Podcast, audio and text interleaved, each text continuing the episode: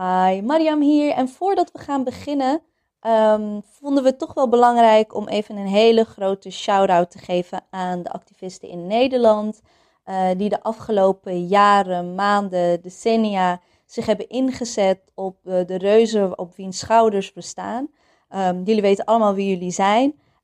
Echt een shout-out. Ik heb met een paar mogen samenwerken en doe dat nog steeds. Met de ups en downs natuurlijk. In deze aflevering hebben we het ook over activisme en activisten. Nou, activisten zijn zeker geen homogene groep. Voor het gemak van het gesprek hebben wij het wel over activisten. En het is vooral een aflevering waarin wij terug willen blikken, waarin we kritisch zijn en vooral willen leren, zodat in onze mobilisatie of organisatie in de komende tijd, want we zitten in een kantelpunt, juist ontzettend veel kunnen leren en dat we steeds dichterbij komen in een Nederland voor onze kinderen, voor onze neefjes en nichtjes, familieleden, onze buurmannen en buurvrouwen. Yes, voor alle POC hier in the Netherlands. Alright, we gaan naar de aflevering.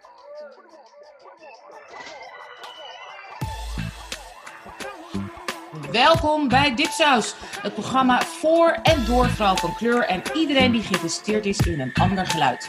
Deze aflevering nummer 53 alweer is opgenomen op vrijdag 10 juli vanuit Den Haag, vanuit Amsterdam en vanuit New York City. Mijn naam is Anousha Nzume en ik ben eerlijk gezegd helemaal in de war van wat er nou eigenlijk allemaal in Nederland aan de hand is op het gebied van racisme. En zogezegd de intellectuele kronkels die er wel niet allemaal gemaakt worden om te kunnen blijven nivelleren. Nou, hopelijk gaan we het daar uitgebreid over hebben en ga ik wat meer kennis krijgen over de situatie momenteel in Nederland. We gaan het hebben met twee hele bijzondere gasten. We hebben Fatima Fahit van de Haagse Stadspartij en visueel kunstenaar en performance dichter Quinsy Gario. Mijn naam is Ebise Rao. Nou, Ebise wat Jura Rao. En vergeet je niet te abonneren via dipsaus.org. Daar zie je de relevante links naar iTunes, Spotify, Stitcher, Overcast en ook vrienden van de show. De nieuwe platform van Dag en Nacht Media. Laat ook alsjeblieft een recensie achter op iTunes. Dan vergroot onze zichtbaarheid. En abonneer je eerst op de nieuwsbrief van Anousha. Dipspatches. En het verschijnt zaterdag in het Engels voor het eerst. Dus dat wordt echt heel erg tof. Ik heb het al gezien. It's gonna be really nice. Waarin zij dus een inkijkje geeft hoe het is om in VS te zijn in deze roerige tijden. Abonneer ook op onze nieuwsbrief. Vol artikelen, winacties, evenementen. Nou oké, geen evenementen, want corona. Playlists en onze eigen Dipsaus exclusive essays en recensies. En iets nieuws.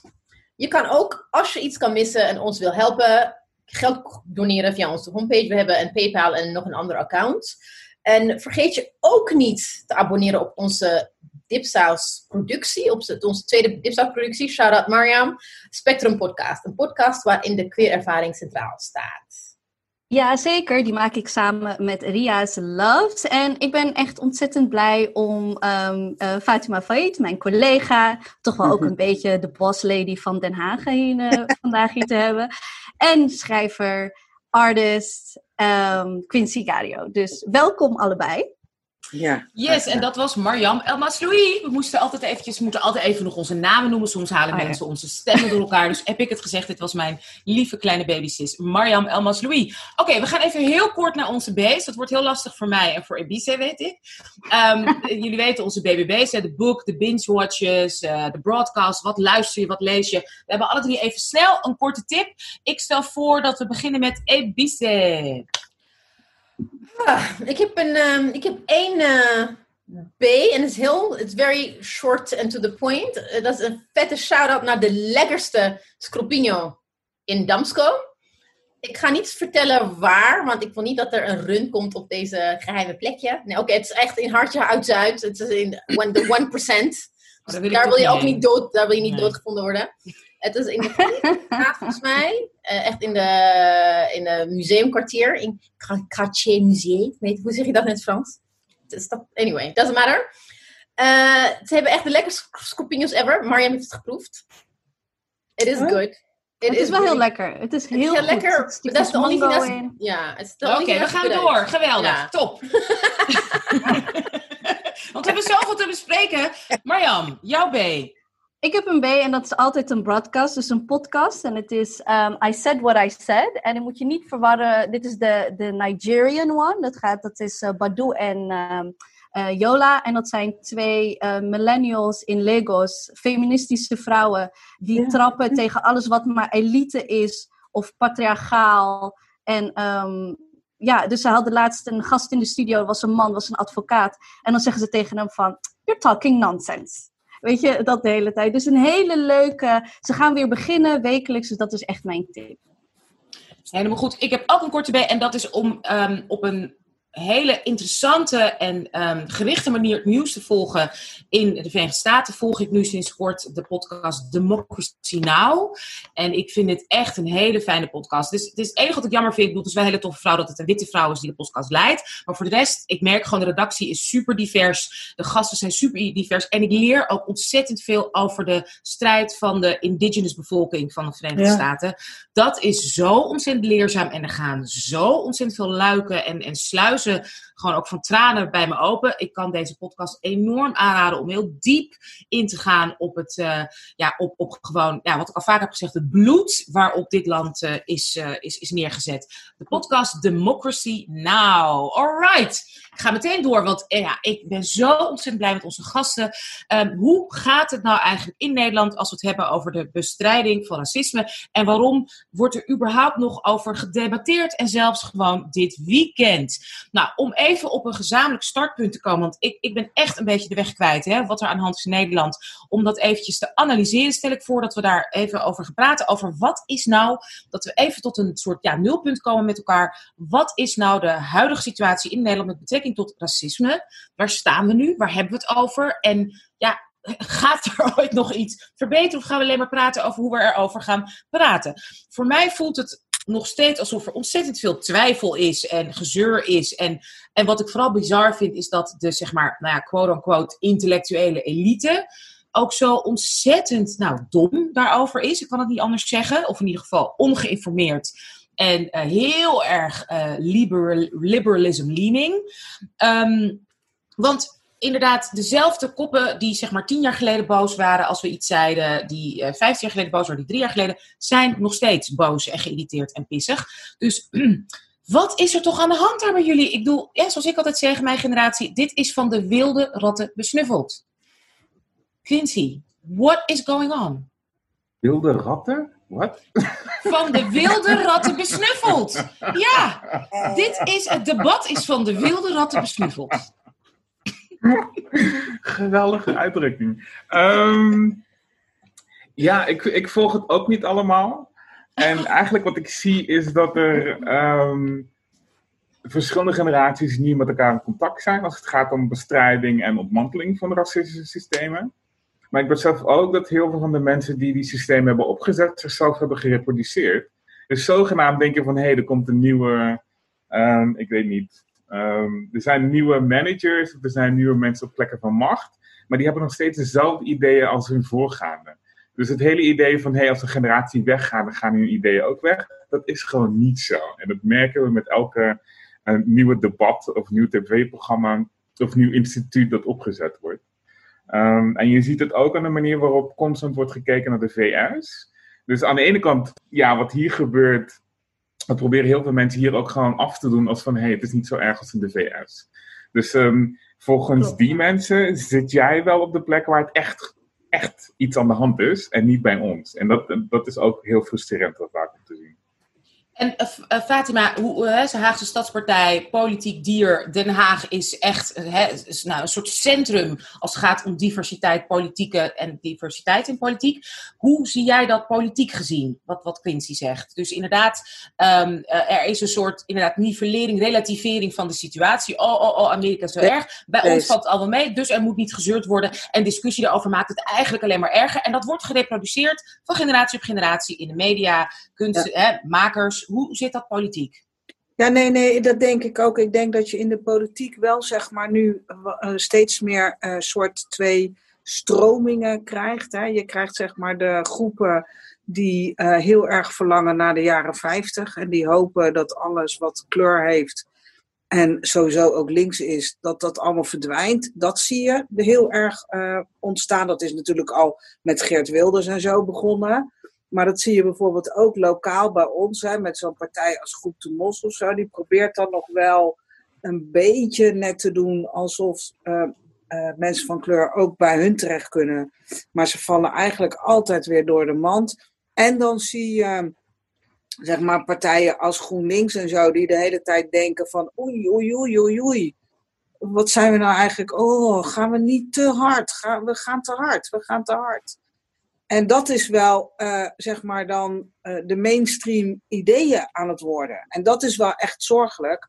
En volgens mij verklaart dat ook waarom we het op zich prima vinden als er, zeg maar, mensen van kleur ergens zijn. Maar vooral als decoratie. We doen het stapsgewijs. En het feit dat het nu al wat zichtbaarder is, is al een hele belangrijke stap. En we moeten even rustig aan doen. Dat zegt, zeg maar, progressief. Ja, dat is eigenlijk wat. Dus je hebt, zeg maar, dan de mensen die zeggen van, nou, we moeten terug naar de jaren 50 en het is echt verschrikkelijk. En ons land wordt overgenomen en het is allemaal, we gaan helemaal naar de galamiezen. En dan heb je natuurlijk, zeg maar, de zogenaamde progressieven die zeggen, oei, het gaat allemaal veel te snel. En we hebben nou toch ook leuke zwarte mensen die secretaressen zijn. En en ze zitten toch leuk in het publiek. En weet je, dus het is... Dus je ziet wel mensen van kleur, maar niet in leidende posities. En op de een of andere manier lukt dat niet zo goed. Ebise. Ja, ik denk ook dat wat betreft, om terug te komen op wat je zei, wat betreft Amerika, wordt het debat ook, denk ik, bewust of onbewust. Ik weet nog niet of het nou echt met voorbedachte raden is of gewoon echt totaal lack of intelligence. Het wordt bewust op een heel intellectually dishonest manier wordt het debat gevoerd en wordt Amerika als instrument ingezet om de werkelijkheid van racisme, institutioneel racisme, to distance it from us. Terwijl als je kijkt naar Nederlands media en cultuur, we teren op Amerikaanse cultuur en media en politiek. Want als je kijkt naar prominente mensen in de Nederlandse media, zijn ex-Amerika-correspondenten, Amerika-watchers. BKB stuurt elk jaar jonge politicologen naar Amerika, elke 4 jaar, om de Amerikaanse verkiezingen te volgen. Ja. Ze mogen meedoen met campagnes van zowel de Democraten als Republikeinen. Je hebt Charles Groenhuizen, Guus Valk, Ilko, Bos van Roosentaal. Nu maar op, everybody die ooit correspondent is geweest in Amerika, zijn nu allemaal, hebben ze posities, of het nou in de radio is, of televisie, of kranten. These people who live off of America, en American news, en American politics, en dat ze dat allemaal hierheen importeren. Als je ook kijkt naar de bestsellerlijsten van non-fictieboeken, de meeste dingen zijn vertaalde Amerikaanse boeken. Dan wordt er van alles en nog wat uit Amerika geïmporteerd. Maar het gaat er, denk ik, om, again, dat intellectual dishonesty. Wanneer wij ook naar Amerika kijken om als voorbeeld om onszelf te emanciperen, dan ineens mag het niet. Want zij bepalen niet wat er wel en niet binnenkomt. It's a very... Nou ja, wat heel interessant is natuurlijk, is dat er heel lang naar Amerika gekeken is, inderdaad, als van nou, wat gebeurt daar allemaal, weet je wel. En nu wordt het ingewikkeld, want zeg maar, als je het hebt over het slavernijverleden, dat werd natuurlijk heel erg gekoppeld aan iets Amerikaans, iets van hun geschiedenis. En nu merk je de ongemakkelijkheid ook, dat hier natuurlijk mensen van nazaten, weet je wel, dat die natuurlijk gaan zeggen, ja, ho, even, kijk even naar onze eigen geschiedenis, want dat is nog best wel een dingetje geworden. En ik denk dus dat daardoor ook komt dat iedereen zegt, ja, maar ja, in Amerika was het echt heel erg. Dus dat dat ook een reden is om weer een beetje te gaan zeggen, ja, nee, we moeten niet naar Amerika kijken. Dus ik denk van, het debat wordt natuurlijk altijd bepaald wat we wel en niet mogen zeggen, of we nou wel of niet Engels gebruiken en voor welke termen we Engels gebruiken. Ja. Door de witte mainstream media en ook het Amerika dat we meekrijgen, krijgen we dus via de ogen van witte Nederlanders. Ik bedoel, als ik daar zou zitten, had ik natuurlijk een heel ander verhaal. Terwijl ik ook al 2 jaar in Amerika woon en 3 jaar heb gestudeerd in Amerika. Dus ik, maar als zwarte vrouw, heb ik natuurlijk een heel ander perspectief. Maar dat is niet welkom, zeg maar. Niet bij de mainstream. Dus dat is heel erg interessant. Dus met andere woorden, wat Quinsy eigenlijk zegt. De media, het wordt gereproduceerd. Hetzelfde systeem wordt gereproduceerd. Politiek wordt het ook gereproduceerd. En progressief zegt, oké, prima, maar doe het dan wel op onze manier. Wat eigenlijk ook in de media gebeurt. Wat wij dus ook altijd meemaken als Dipsaus. Dat er mensen, elk jaar, paar jaar komen er weer jonge meiden, jonge mensen naar ons toe met... Ik loop vast, ik brand op. Want ik heb wel die plek gekregen in de media, maar ik moet me wel hier aan houden.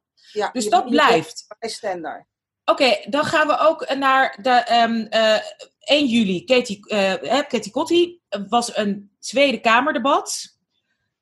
Voor mij was het bijna een soort Black Mirror aflevering. Ik ben heel benieuwd hoe jullie dat alle vier... Dus daarom stel ik nu die vraag... hoe jullie het alle vier hebben ervaren. Ik begin even met Fatima, politiek. Hoe heb jij daarnaar gekeken? Wat is jouw analyse? Ik vond het echt bijna hallucinerend. Want je denkt, zeg maar... Er zijn duizenden mensen de straat op gegaan... Hè, om te zeggen van... nou, we zijn er helemaal klaar mee. Nu moet er echt iets gebeuren. En vervolgens zit ik naar een debat te kijken... waarvan ik denk van... Hé, ik bedoel, de mensen stonden niet centraal. Het was allemaal partijpolitiek. Iedereen ging zich ineens op Denk storten. Weet je wel? Ik heb best wel kritiek op Denk. Maar ik dacht niet dat Denk nou degene is die verantwoordelijk is... voor het institutioneel racisme in Nederland. En het hele debat en ook de media wat ik daarover gelezen heb, dat ging eigenlijk alleen maar over... Ja, maar Denk doet ook allemaal hele nare dingen naar mensen toe. Ik dacht, wat?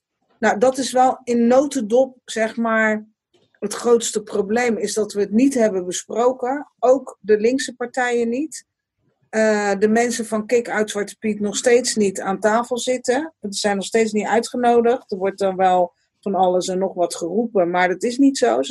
Ze hebben alleen maar met de oppositiepartijen volgens mij aan tafel. Dat is ook belangrijk, weet je wel. Maar je wil gewoon met Rutte aan tafel en met die Grappenhuis. Toch? Dat is... ik vond het een heel hoog entertainmentgehalte voor Johnny en Anita, zeg maar. Maar ik vond het heel beschamend en ik was eigenlijk ook wel geschokt. Dat ik dacht van, dat lukt dus gewoon niet. Er zit niemand in die kamer die het naar een hoger niveau kan... Dus dat vond ik ook wel heel shocking. Dat ik dacht, oh god, dit gaat nog jaren duren. We moeten nog heel lang aan de bak. Ja, Mariam, hoe kan dat? Hè? Jij bent ook beleidsmedewerker bij Haagse Stadspartij. Politiek ontzettend actief. Samen met Haagse Stadspartij voor echt hele concrete stappen en verandering gezorgd binnen de Haagse politiek. Waarom loopt het landelijk? Hè? We hebben mensen zoals Fatima, we hebben mensen zoals jij. Wij kennen zoveel goede, jonge, sterke en ook oudere mensen. Ja. Waarom gebeurt dat landelijk niet? Hoe heb jij vanuit dat perspectief dus gekeken naar dat debat en wat is jouw analyse daarvan? Ja, ik ging het ook eventjes kijken en eigenlijk ergens had ik er niet de hoogste verwachtingen van. Ik had wat ik wel had verwacht, en misschien is dat wel gewoon een goed teken van dat ik nog steeds hoop heb, is dat ik dacht zo van, zoals Fatima zei, de duizenden mensen hebben op straat hebben moeilijke gevecht en het moeilijke gesprek hebben ze daar gehouden.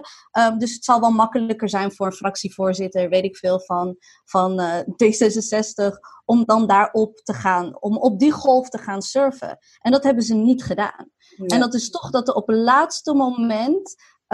En dat heeft ook gewoon te maken met witheid. Op het laatste moment realiseer je gewoon van... Oké, als ik hier ga spreken en ga zeggen... Black Lives Matter en er moet wat gaan veranderen... gaat mijn positie eraan. En dat is uiteindelijk de bottom line van verandering. Is dat wat verwacht je van een kamer vol witte mensen? Snap je?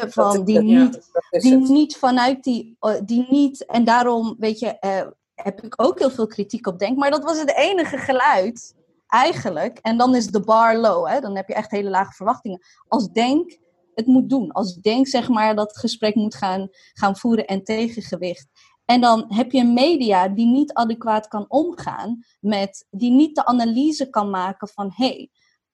misschien moeten we niet focussen op wat Denk heeft gezegd... die in de marge nog steeds toch beweegt... met maar 3 of 2... Volgens mij zijn ze nog steeds met z'n drieën daar? Ja nog steeds. Ja. Snap je? Nee, misschien moet je focussen op Asscher.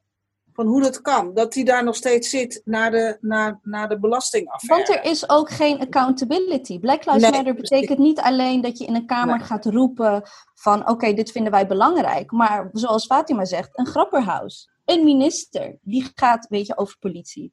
En een minister die gaat over sociale zaken.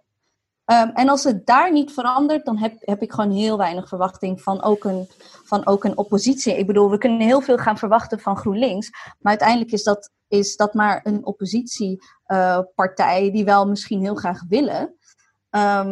Maar zij hebben ook gewoon te maken met het electoraat die denkt zo van gaat ook wel heel erg snel.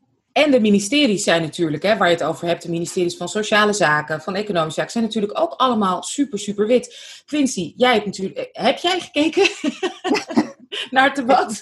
En jullie? Ik was begonnen, maar het was ook de verjaardag van mijn partner. Dus zij zei, we gaan niet werken. En toen dacht ik, oké, ik ga niet werken. En als je begint met kijken daarna, dan is het toch wel een soort van werk. Omdat je eigenlijk door heel veel niks zeggende woorden heen moet gaan om echt tot de essentie van wat ze eigenlijk willen terecht te komen. Dus ik had volgens mij alleen het stukje tussen Asscher en Farid Azarkan gezien. En ik vond het zo mooi in de zin van Asscher die komt met een heel mooi soort van verhaal van dit is belangrijk voor ons. En die probeert hem te appelleren tegen de zwarte kiezers die decennia lang op de Partij van de Arbeid stemmen om telkens weer in de kou gelaten te worden. Maar hij wil nu als de oppositieleider gezien worden. En Azarkan die komt gewoon met een lijstje van moties en amendementen. En die zegt van, maar oké, dit zeg je wel, maar wat betekent dit? Afgelopen 3 jaar gewoon niks gedaan, gewoon tegengestemd. Precies. En het was zo mooi om te zien hoe als je dan opeens een gespeelde woede... Het zat van, en ik dacht van, wauw. The angry white man. The angry white man.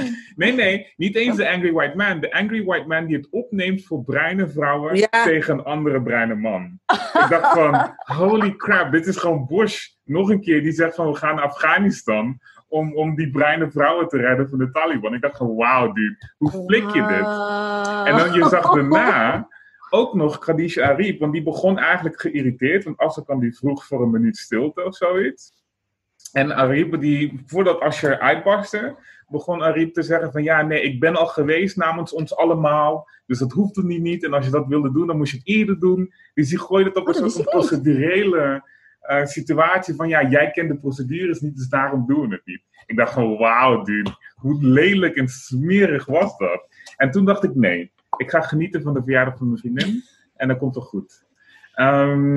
Maar ik had begrepen dat er een aantal activisten vooraf hadden gesproken met, ik denk GroenLinks, D66 en nog een partij. En toen dacht ik, dit zijn dezelfde partijen die gestemd hebben voor de verruiming van de politie-ambtsinstructie. Zeker. GroenLinks is de architect geweest voor de afschaffing van de studiebeurs, waardoor heel veel mensen van kleur heel moeilijk kunnen studeren. Het zijn dezelfde mensen die gewoon constant meestemmen bij ook het verdrag tussen Marokko en Nederland, ook het verdrag tussen Turkije en Nederland, voor kindertoeslag, voor uitkeringen, voor bijstand, voor de AOW. Dit zijn de partijen die de AOW gehad van de Surinaamse generatie 50 plus, niet te willen dichten toen ze op de macht zaten. Echt bullshit. Gewoon stuk voor stuk staan ze daar dingen te zeggen. En ik dacht van, dit is gewoon poppenkast. Want ze proberen eigenlijk soort van mee te liften van, we bedoelen het allemaal goed, maar het structuur en het systeem waar we in zitten kan het niet. Maar jullie zitten op de plekken waarop je dat kan veranderen. En je doet het niet. Dus wat voor boodschap hebben we hieraan? En tegelijkertijd, dit organiseren op 1 juli is zo fout. Hoe kom je erop om op de dag waarop we de afschaffing van slavernij en waarop we dat vieren en herdenken, om dan een debat te gaan organiseren waarbij de meerderheid van de partij gewoon wit is en je dat ook niet erkent in wat je zegt. Klaar. Gewoon... Ongelooflijk. Ebise, ook graag jouw reactie. Want jij hebt ook deels gekeken of helemaal gekeken? Ik heb deels gekeken en ik heb het echt letterlijk... Ik heb het 7 minuten volgehouden. En het was op een gegeven moment... Het was El Yassini van VVD tegen Asscher. En op een gegeven moment toen when I tuned in, werd het een soort... Het was een soort vormdiscussie. Het ging over taal... van of we nou niet, moesten we nou inclusiviteit of diversiteit gebruiken. They were literally discussing en welke taal gebruiken we om over dit debat. It was so strange to me. Ik dacht, dit is hem niet. En toen ben ik ook gewoon afgekapt. Maar wat ik natuurlijk interessant vond, dus dat wisten we allemaal wel, is dat net een week voor het debat, of anderhalf week voor het debat, hebben partijen als GroenLinks en D66 gewoon activisten benaderd, actief, om input te geven met het vormgeven van hun manifesto tegen racisme en Black Lives Matter. Waaronder dus, ik heb dan, het is nu allemaal online, maar dat D66 manifesto, waarin ze hebben een pdf, I think 7-8 pages of pdf. Overal, alle beelden zijn Black Lives Matter beelden. Allemaal. Maar als je control search doet in dat pdf, geen enkele keer komt het woord zwart voor. Ze gebruiken Black Lives Matter foto's. They use ze liften erop. Ze hebben het over racisme. En de taalgebruik is allemaal hol. Echt heel veel mensen die heel veel mediatraining hebben gehad. En woordvoerders hebben met z'n allen die tekst. Als je eenmaal die dingen doet, dan weet je het. Maar het staat niks in. Want er wordt geen enkele actie ondernomen. Het is alleen maar van, wij moeten het bestrijden. We hebben 5-puntenplan, of 7-puntenplan, of 20-puntenplan. Hoe wij het debat aan de gang willen zetten. I mean, ze lopen. Dit is ook, ja, dat vond ik het feit dat ze gewoon actief mensen aan het benaderen waren. Want als je dan ja zegt en je gaat met ze aan tafel, word je gewoon gebruikt als kijk mij met een kick-out Zwarte Piet activist. We hebben de stamp of approval. Dat was één. En nee, precies. Je moet denk ik wel echt. Wij moeten ook heel goed de analyse maken, hè, van wat zijn we nou precies aan het doen en wat willen wij bereiken. Want ik denk van, ik wist dit niet, zeg maar. Ik heb dat ding nog niet gezien, maar ik vind dat echt shocking. Ja. Weet je? Fatima, en ik vind ook Fatima, dat praat je nu als politiek leider of heb je het nu ook over we als activisten? Nee, we als activisten vooral. Nee, we als activisten vooral. Want kijk, de revolutie is nooit in het parlement, hè. Dat begint altijd op straat. Dus de activisten hebben gewoon hier een hele belangrijke rol in, vind ik. En die krijgen daar ook te weinig credit voor. En die moeten het ook heel vaak alleen bedenken. Dus ik denk wel dat, zeg maar, mensen zoals wij, zoals ik en Mariam en nog vele anderen die wel politiek ook actief zijn, moeten ze daar wel bij helpen en ondersteunen vooral, zeg maar. Dat is het punt. Maar ik denk wel dat wij als activisten ook gewoon heel goed de analyse moeten maken van wat doe je wel, wat doe je niet. En als een partij als D66, maakt niet uit welke het is, hè, want het had ook GroenLinks kunnen zijn namelijk, of een Partij van de Arbeid. Maar wij moeten ze wel rekenschap daarvan vragen. Van sorry, we hebben bij jullie aan tafel gezeten en het kan toch niet zo zijn dat je alleen de fotootjes gebruikt. Zijn toch, wat is dit? Ja. Ik ben echt geschokt als ik dit hoor. Dan denk ik, wat? Maar en dat moeten wij ook sneller. Weet je? Ik begrijp wel dat het allemaal heel zwaar is voor iedereen soms. Maar wij moeten ook sneller acteren daarin. Ja, en dat is ook een gesprek die Fatima en ik hadden toen we zagen in het verschil, zeg maar. Je had de eerste week van de Black Lives Matter protesten, hè? En daar kwamen duizenden mensen op, want het was simpel. Black Lives Matter. Hashtag George Floyd.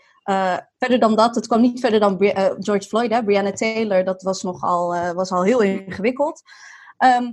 En toen kwam, toen dachten wij, in ieder geval in die reactie, dachten wij van oké, dan moet er nu een reactie komen, want het kan toch niet blijven bij Black Lives Matter demonstratie, dus maak het specifiek. En dat werd toen een demonstratie tegen politiegeweld. En dan merk je al hoe de enthousiasme van dit eigenlijk zakt van, dit wordt een beetje politiek, wordt een beetje ingewikkeld, want politie doen toch eigenlijk op zich best wel hun best en is het echt wel zo slecht? En wat is eigenlijk het probleem met politie hier in Nederland? En die vertaalslag, die mis ik heel vaak in Nederland. En dat heeft ook gewoon te maken met, denk ik, weinig historisch besef, weinig, weet je, politiek is niet, wordt niet echt... wordt meer gezien als moeilijk en dat moet je alleen doen als opstapje en als carrièrekeuze. En daardoor denk ik dat er nog zo een opgave is ligt in Nederland. Want eigenlijk ben je tegelijkertijd een historisch besef aan het creëren. accountability, mensen opvoeden, politici in de gaten houden, te gaan organiseren. En dat maakt, zeg maar, dat maakt het ontzettend ingewikkeld. Dus niettemin ben ik het helemaal eens met Fatima. Hè? Verrassend dat ik het met haar eens ben. over woorden daar wel snel op te reageren. En dat is zwaar en het is vermoeiend. Ik bedoel, we zijn volgens mij allemaal ook al super moe. Ook nu.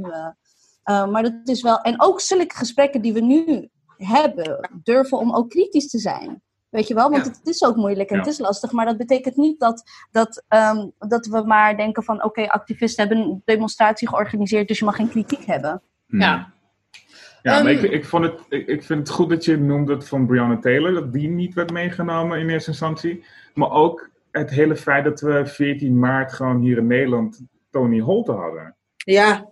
En de manier waarop zijn broer Mondi nu Kafkaeske situatie meemaakt met openbaar ministerie die hem geen informatie wil geven over wat er met zijn broer is gegeven. Omdat hij stelt van, hey, er is iets gewoon fundamenteel misgegaan hier. En niemand wil een doekje open doen. Even voor alle duidelijkheid voor de luisteraars. Dus Tomy Holten was een jonge die supermarkt in en uit ging. In Zwolle, geloof ik toch? Was Zwolle. Ja. En die is de politie is gebeld om een of andere reden. We hebben hem in en uit de supermarkt zien lopen. Politie kwam erbij en hij is gestikt. Ja. Onder verantwoordelijkheid van de politie. Ja. Dat zijn de feiten. Dat zijn de feiten. En tegelijkertijd in de beelden zie je ook dat de medewerkers van Jumbo erbij betrokken zijn. En Jumbo die wil geen statement maken wie dat nou precies was. Waarom ze erbij betrokken waren. En hoe het zo komt dat zij de beelden van wat er in de winkel is plaatsgevonden niet willen prijsgeven. Iedereen gaat ervan uit dat de politie zomaar gebeld is omdat het oké was. Omdat er iets aan de hand was. Maar als dat zo het geval was, waar zijn die beelden dan van wat er in de winkel gebeurde? Precies, hoezo en Jumbo heeft ook eigen beelden, wat ik heb begrepen van Mondi. Want hij was ook op de demonstratie tegen politiegeweld in Den Haag. Mondi is de broer van... Ja. Holten. Ja, precies. Dat is zijn broer. En dus ook, je hebt straatcamera's, maar je hebt ook camera's van de Jumbo. Want het was daar net buiten. En het ging er dus om dat ze hem wel heel snel vonden lopen tijdens de corona. En dat er te veel mensen in de Jumbo-supermarkt was en dat hij nu echt weg moest. Dus het is een hele bizarre verhaal. Maar inderdaad, Ctrl-Alt-Delete had dit al heel vroeg. Ja. Hadden ze dit al aangegeven. En toen ik het bericht zag over Tomy Holten, dacht ik van, is dit van 2016 of 17? Ja. Toen zag ik 14 maart 2020. Ja.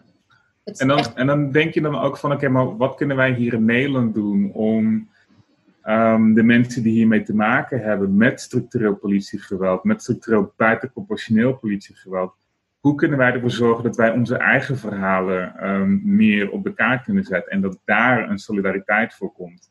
Want ook onder activisten is het makkelijker om naar de buitenlanden te wijzen en wat daar allemaal misgaat, zonder echt diep te willen kijken van maar hoe ben jij zelf verstrikt in dit web hier in Nederland? Wat doe jij om hieraan bij te dragen of dit af te bouwen?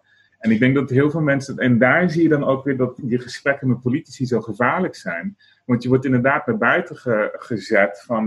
Kijk, we hebben met die persoon gesproken. Dus alles wat we hierna doen is onder goedkeuring van die activisten of van die beweging. Ja. En dat is de vertaalslag die we moeten maken richting onszelf. Van niet elk gesprek is productief. Niet elk gesprek moet je aangaan. Nee. Niet elke persoon die zogenaamd een uitnodiging stuurt... is een goede of een... goedwillende gesprekspartner. Ja. Maar wat dat volgens mij ook heel erg lastig maakt, is dat er natuurlijk niet één overkoepelende organisatie, organisme, beweging is. Zoals Black Lives Matter in Amerika is een hele strakke, heel goed georganiseerde beweging, die inderdaad satellieten heeft en daar heel veel vrijheid aan geeft. Maar er is wel een soort algemene structuur en manifest, waarin alle satellieten in ieder geval zich aan kunnen houden. En weet je, er is een soort gezamenlijke doelstelling. En dat kan in elke staat, elke stad, elke lokale omgeving. Amerika is natuurlijk een gigantisch land.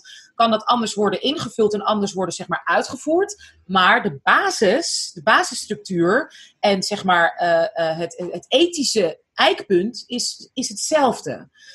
Volgens mij is dat lastig nog in Nederland. Klopt dat? Hebben wij een gezamenlijk, zeg maar, ja, activistisch eikpunt? Nee. Wie kan daar iets over zeggen? Wie wil daar iets over zeggen? Nou, zal ik daar iets over zeggen? Ja. Want ik zit natuurlijk wel een beetje op het activisme. Hè? Niet per se antiracisme-activisme trouwens. Nee, ik denk het niet. Ik denk niet dat we dat echt hebben. Ik denk ook dat het nu weer een beetje... Het activisme heeft ook best wel lang een beetje op zijn gat gelegen, zeg maar. En dat het nu ook weer een beetje komt. Maar ik heb zelf ook niet echt het idee van dat dat misschien gaat werken in Nederland. Om heel eerlijk te zijn. Ik denk wel eens van... Waarom niet? Ja, ik heb het idee dat het niet zo dat het niet zo past bij hoe wij het ook van oudsher georganiseerd hebben. Het is vaak rondom 1 of 2 onderwerpen.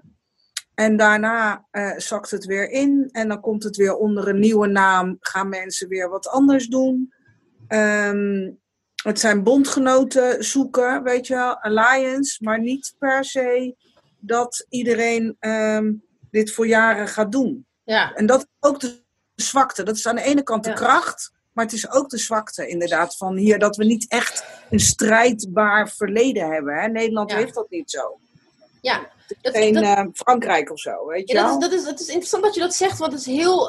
Ik heb in die andere appgroep gegooid. Ik heb laatst met een gesprek gevoerd met een vriend van mij. He is German. Both his parents are German, but he grew up here. En echt linkse, activistische Duitsers. Ja, ja, ja. En hij vond ook dat Nederland het zit in ons DNA, zei hij, als Nederlanders, ook dus als eerste, tweede, derde generatie migrant uit de Global South. Als je hier opgroeit, dat polderen wordt met een paplepel ingegoten. Ja. Op allerlei niveaus in ons, of het nou op basisschool is, met je ouders, met je omgeving, je leert polderen. En van polderen... you don't win the war. Je gaat alles gewoon... Dat gedogen. Je gedooft elkaar. Dus ik heb ook het idee dat within the activism, zonder dat we het weten, dat gepolder hebben geïnternaliseerd. En dat we altijd een soort van... We gaan eerst even heel hard kloppen aan de deur. En dan als de deur een beetje open is, proberen we gewoon een beetje... Oké, laten we nu aan tafel staan en laten we even met elkaar samen door één deur. Het is een heel Hollands... Ja, en ik denk dat daar ook... Maar die hysterie komt ook steeds over de toon. Je toon is niet zo leuk. Weet je, dat komt omdat als je dan een beetje te hard bent, dan kan je dus niet meer polderen. Ja. Dan ben je aan het... Ja, weet je wel, dat is het. Ja, is een goede analyse wel. Ja. Ja, ik denk dat het ook te maken heeft omdat we heel erg aardig zijn voor onszelf. Ja, sowieso. Dus, ook in de zin van, we gaan moeilijke gesprekken over ethiek. En over onze drijfveren en over het uiteindelijk doel best wel uit de weg. Omdat we doorhebben van, we zijn al met een kleine club. En dit soort gesprekken, die kunnen echt het kaf van de toren schrijven. Ja. En je wil een kritieke massa creëren. En daar heb je heel veel mensen bij nodig. Dan heb je een grote tent. Ja, maar daarom is het toch wat ik juist zo sterk vind. En daarna geef ik hem door aan jou, Ebise, voor de volgende vragen. Maar nog even om dit, zeg maar, stukje af te ronden. Vind ik het juist zo inspirerend hier. Dat er dus in ieder geval een soort eikpunt is. Een bepaald manifest. Ja. Hè, als je naar de site gaat, is het heel helder waar de beweging voor staat. Ja. En kunnen de satellieten op hun manier dat uitvoeren, maar het eikpunt van inderdaad inclusiviteit, van intersectionaliteit, van meerdere strijden tegelijk moeten blijven voeren. Je noemt, en dat all Black Lives Matter. Dus je kan niet, zeg maar, BLM, Black Lives Matter supporten en dan zeggen, ja, maar we gaan het nu even niet hebben over vrouwen. Of we gaan het niet hebben over trans, want we zijn nu bezig met het milieu of zo. Snap je dat? Ja, maar het is nog een ander dingetje, denk ik, om het dan echt helemaal af te maken. Dat is, denk ik, dat het ook gewoon politiek is. Black Lives Matter is uiteindelijk politiek. En hier in Nederland vinden activisten dat ook ingewikkeld. Want activisten hier in Nederland denken dat politiek partijpolitiek is. Maar dat is het niet. Politiek is natuurlijk niet per se partijpolitiek. Maar je moet het wel politiek maken. Want anders ben je niks aan het doen. Namelijk. Dus dan loop je de hele tijd op straat, dat is leuk. Ja, maar daar heb je niks aan. Heel concreet punt. Dus die koppeling maken van activisme en politiek, daar niet bang voor zijn. En dat betekent niet dat je bij een bepaalde partij... Nee. Hè, dat is misschien ook een beetje toch de Nederlandse, weet je, de hokjesgeest. En, maar ook het verschil tussen mobiliseren en organiseren. Ja. We zijn heel goed in het mobiliseren en vervolgens daarna, dan denk je van oké, maar wat zijn de vervolgstappen? Ja. Ja, Amerikanen zijn organisatoren, zeker zwarte Amerikanen. Precies. Want hier moet je alles zelf organiseren, want er gebeurt anders gewoon helemaal niks. Nee, hier heb je hebt geen sociaal vangnet en whatever to cover your... Maar ik moet even to end in a positive note. Ik vind wel dat, ik bedoel... Sorry, wat is dat? Positief? Doet mij... A little bit. Nee, hoopvol. Geen positief, sorry. Ik ben aan het polderen nu. Forget it. Ja, gelukkig. Rewind. We willen het wel gezellig houden. Delete. Nee, hoopvol. Hope to end on a hope... Dat versta ik. Op een hoopvolle toon, which is like weird to me. People who know me know like I'm very pragmatic. Op het cynische af. Is dat... ik vind wel dat er een verschil is tussen... de golf van activisme dat vooral door social media zo groot is geworden sinds 2011, Quinsy. En nu, ik vind wel dat er een verschil is tussen de first 4-5 years of toen, vanaf 2011 en de eerste 4-5 jaar en nu. Want wat ik wel merk en wat mij echt gesterkt heeft en niet in paniek raakte toen ze... op 1 juli kwamen met racisme-debat in de Tweede Kamer... en nu ook die zondag overmorgen wat ze dan gaan doen... is dat we zijn verder. We zijn veel verder dan reactief zijn op politiek... en reactief zijn op media. En al zijn wij niet één geheel, al zijn we gefragmenteerd... is het debat zoveel verder. Niet alleen bij ons, maar ook bij het maatschappelijk debat in Nederland is verder. Want uiteindelijk in al die 11 of 12 steden... How many people showed up together? How many thousand? 50,000, 60,000 people bij elkaar? En van die 50,000, 60,000 is meer dan 50% gewoon witte Nederlanders die daar kwamen. Ja. Laten we eerlijk wezen, want we zijn de niet-westerse allochtonen in Nederland, we zijn een klein percentage. So, de massa die meebewogen are white Dutch people. En dat geeft in a way hoop. En je ziet hoe NPO en politiek echt letterlijk achter de feiten aanrennen. En ik vind echt... Ergens geniet ik van, it's a train wreck. I'm enjoying this train wreck. Maar een brug naar vroeger. Vroeger, lang geleden, Quinsy. Eigenlijk dus teruggaand op toen jij met dat t-shirt in Dordrecht, 2011. En dan daarop de subsequent years waar jij heel veel in de schijnwerpers. Je was heel veel in de schijnwerpers. En op een gegeven moment heb jij je bewust teruggetrokken. En you're flying under the radar, behalve bij Dipsaus. Dit is de tweede keer dat je in binnen 2 weken bij ons doet. Waarvoor we're very thankful. We love and appreciate you. Mijn vraag is 1, waarom? Why are you flying under the radar? En ik ben ook wel benieuwd naar hoe jij jouw ervaringen van toen... And when you're looking at it now from in a way from the sidelines... Wat zijn jouw ervaringen en ideeën en... inzichten? Het lijkt alsof ik onder de radar vlieg, maar dat is niet helemaal zo. In Nederland misschien, maar buiten Nederland ben ik wel bezig met verschillende dingetjes. En ik denk dat dat ook wel belangrijk voor mij was. In 2012 werd ik voor het eerst uitgenodigd voor Black Your Body Politics conferentie in Berlijn, bij Ballhaus-Nonistrasse. Toen, het was opgezet door Weile Alana Lakhorn. En dat was voor mij de eerste keer om echt te zien van wacht even, de interesses en de dingen waar ik nu mee zit, die zijn niet zo klein. Die zijn niet voor een klein groepje mensen hier in Nederland. Die zijn niet voor alleen mijn vriendenclub en de activisten waar ik naar opkijk en die mensen die al decennia bezig zijn. Dit is iets wat breed gedeeld wordt over heel Europa en er zijn zoveel mensen die op verschillende niveaus en op verschillende lagen ermee bezig zijn. Dus oké, in plaats van mensen in Nederland te proberen overtuigen van het belang van mijn werk, dan ga ik gewoon door met wat ik doe. En wie het oppikt, pikt het op. En wie het niet oppikt, pikt het niet op. Ja, en wat bij mij ook belangrijk was het moment dat ik in 2012 eigenlijk onderdeel werd van de groep kunstenaars die MC Theater onder zijn vleugel had. Ja. En MC Theater, heel veel mensen vergeten dat, maar 2010, 2011, 2012 zo, was dat de spot in Amsterdam voor kritische intellectuele gesprekken over zwarte intellectuele output in Nederland. Ja. Ze zijn beroemd in de hoeveelheid mensen die daar dingen hebben gedaan en gesprekken die gevoerd zijn. Het gesprek met Eva Hoeken over haar racistisch stuk over Rihanna is daar besproken.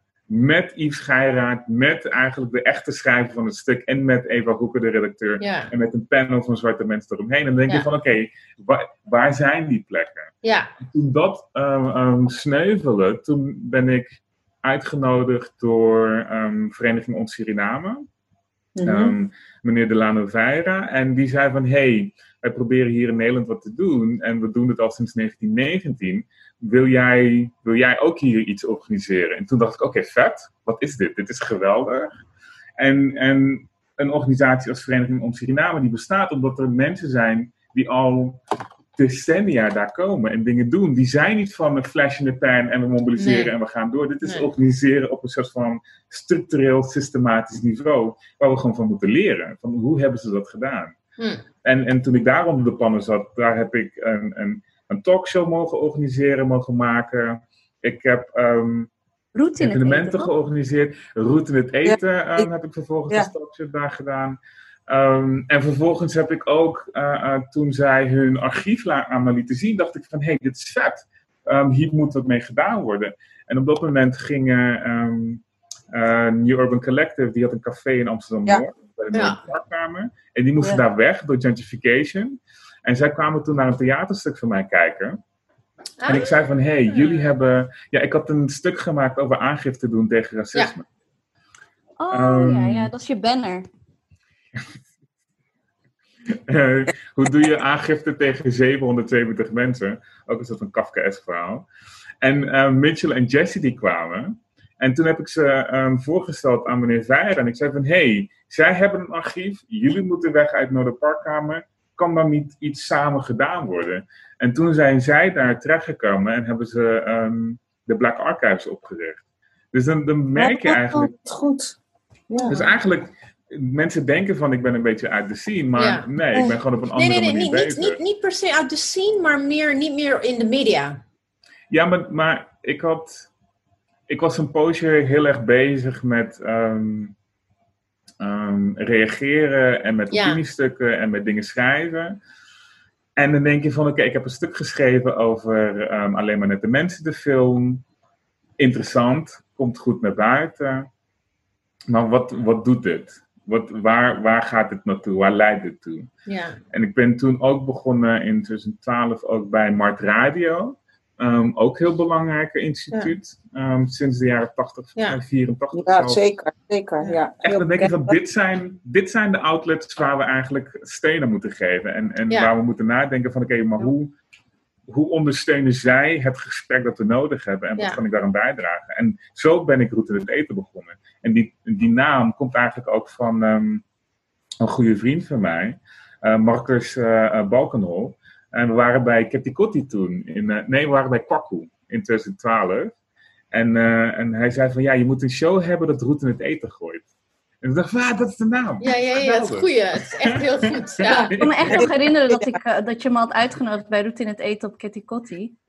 En toen dacht ik, Quinsy is famous. Ik heb het gemaakt. Jij hebt mij ook uitgenodigd. Toen ik nee, ik durf niet. Bla, bla, bla. En look at me now. Ik hoor nu van Damani dat hij mocht zingen bij jouw theaterstuk. Oh. Ja. Even Damani voorstellen voor de luisteraars. Ja. Damani. In de radio show. Damani is aan het eten. Damani, kom. Ja, nee, Damani was met zijn band. Hij was aan de radio show. Maar wie is Damani? Even voor de luisteraars die dit horen. Dat ze weten. Damani, jullie hebben waarschijnlijk Damani al gehoord in een aflevering over een wereldmuseum. En daar heeft hij voor het eerst geco-host. En jullie gaan binnenkort ook veel meer over hem horen, want we gaan met hem ook een serie bespreken. Hij heeft geholpen met het boek De Goede Immigrant. Hij is gedipsausd. Ja. Damani is volledig gedipsausd. Ja, maar nog even terug. Absoluut. Nog even terug, Quinsy, maar hoe vind jij dat het gaat? Want inderdaad, het verstevigen van onze eigen instituten, onze eigen media. Waar zijn we nu? Hoe gaat dat? Hoe gaat het bijvoorbeeld met Mart Radio nu? Zijn ze versterkt? Hoe gaat het? Want er zijn ook zoveel instituten ondertussen, sinds 2011. Voelt het voor mij alsof het alleen maar minder is geworden? Of zie ik dat verkeerd?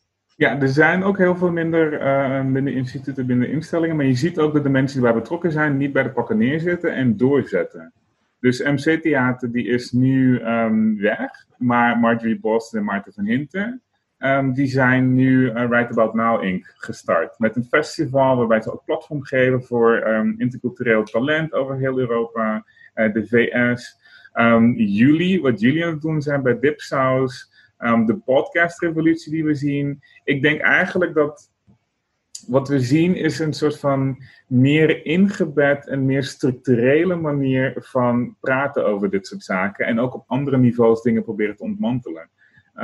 Dat jullie De Goede Immigrant uitzetten is ook zo'n move waarbij ik denk van ja, vet. Dit is niet meer soort van alleen maar horizontaal, dit is verticaal nadenken. Ja. Wat zijn de verschillende niveaus waar we terecht moeten komen?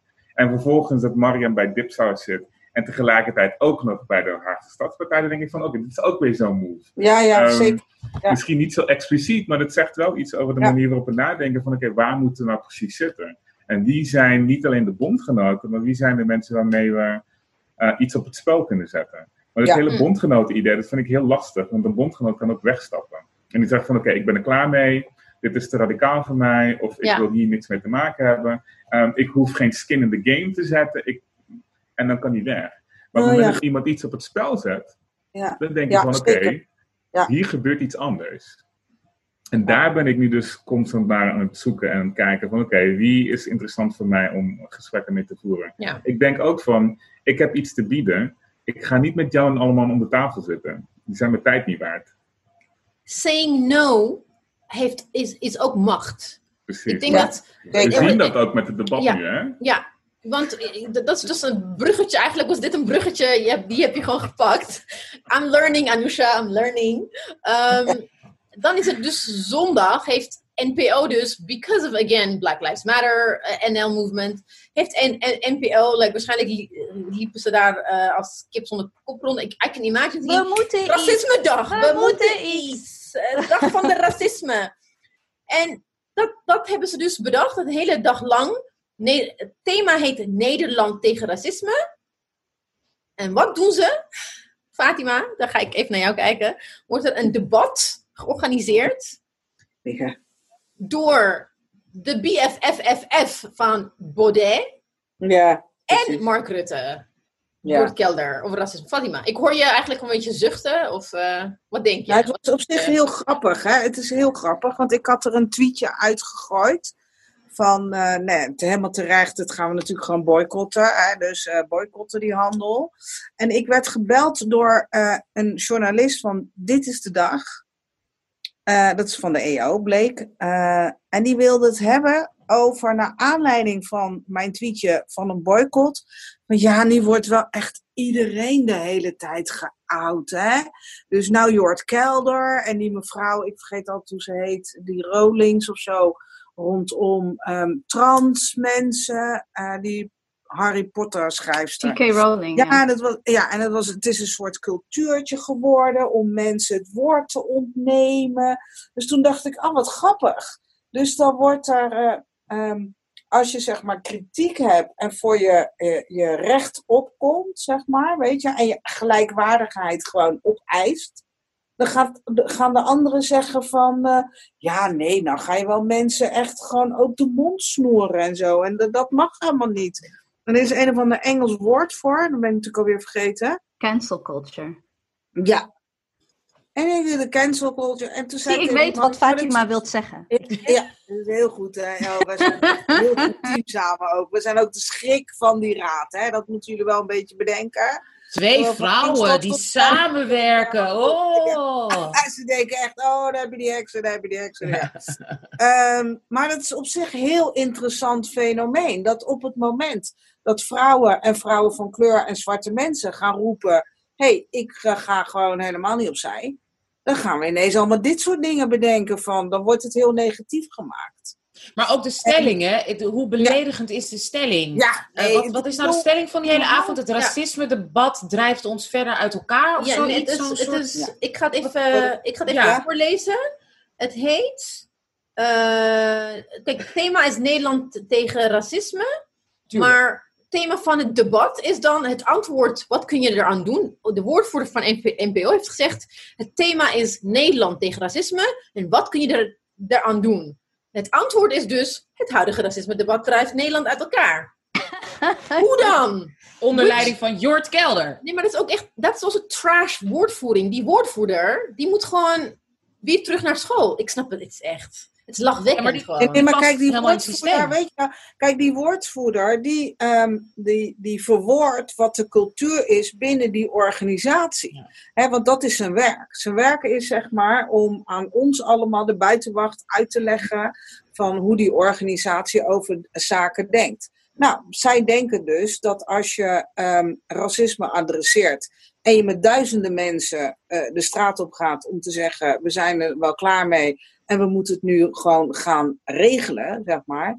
dat je dan eigenlijk bezig bent om verdeeldheid te zaaien.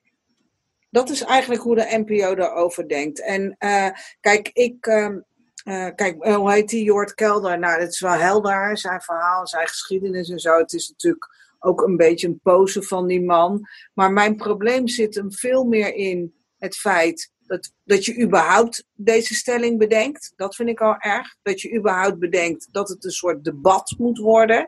In plaats van, want zoveel kennis hebben we niet in Nederland. In plaats dat je bedenkt, we gaan een dag over racisme hebben. En we gaan nu eindelijk eens aan al die mensen uitleggen wat institutioneel racisme dan precies is. En dat het niet heel erg uitmaakt dat jouw overgrootouders op een vuilnisbelt leefden. Daar heeft het niet heel veel mee te maken. Dus snap je, mijn probleem zit hem ook niet alleen in het poppetje, maar gewoon in het hele concept wat we steeds aan het doen zijn met elkaar. Nou, dus ik blijf altijd zo verbaasd hoe goed Nederlandse media dan is in toch nog steeds, zeg maar, die cognitieve dissonantie. Dus letterlijk zeggen, het thema is Nederland tegen racisme. En het debat is, het drijft het verder uit elkaar. Dus we zijn er tegen, maar erover... Heel knap. Maak je die kronkel? Nou, ik weet hoe ik het maak. Nee, maar jarenlang voor de media gewerkt. Het komt natuurlijk uiteindelijk helemaal wat we aan het begin ook zeiden. Ah. Er is natuurlijk helemaal niks veranderd. Er zitten mensen op posities die eigenlijk, en misschien nog wel in de loop der jaren, omdat daar ook gewoon veel meer mensen van kleur zijn. Ik bedoel, ik maak... denk ik nu ook gewoon veel meer racisme mee dan toen ik wat jonger was, om maar wat te noemen. Snap je? Want er was natuurlijk ook voldoende racisme en paternalisme vooral ook naar ons. Maar ik denk van mensen durven ook meer te zeggen dat ze er last van hebben. Maar ook vooral de hoger opgeleiden, die durven vooral ook meer. Hè, want we kunnen wel altijd kijken naar de zogenaamde lagere... opgeleide of de lagere klasse tussen aanhalingstekens, hè, van wat is hoog, wat is laag. Maar ik denk wel dat we niet moeten vergeten dat als een Baudet 20 zetels haalt, dat is niet de onderkant van de samenleving die daarop stemt. Hè? Dat is het overgrote deel is hbo of hoger. Want anders kan hij nooit aan die zetels komen. En dat is bekende elite, Nederland, het bekende elite racisme. En dat is gewoon zo ontzettend die Nederlandse spirit van... ik mag zeggen wat ik wil, dat betekent, en ik mag ook racistische dingen zeggen. Dat betekent dat ik gewoon een vrijdenker ben en niet dat ik nu iets racistisch zeg. Precies, want dat is een intellectueel debat. Het is een intellectueel debat. Quinsy, volgens mij, ik heb het gevoel dat de redactie een beetje in paniek is over wie er wel niet gaat komen zondag... naar het grote racisme-debat. Ja. Wat hebben jouw informanten gemerkt daarover? Ja, give us the jills. Ik heb begrepen dat ze in paniek zijn. Ja.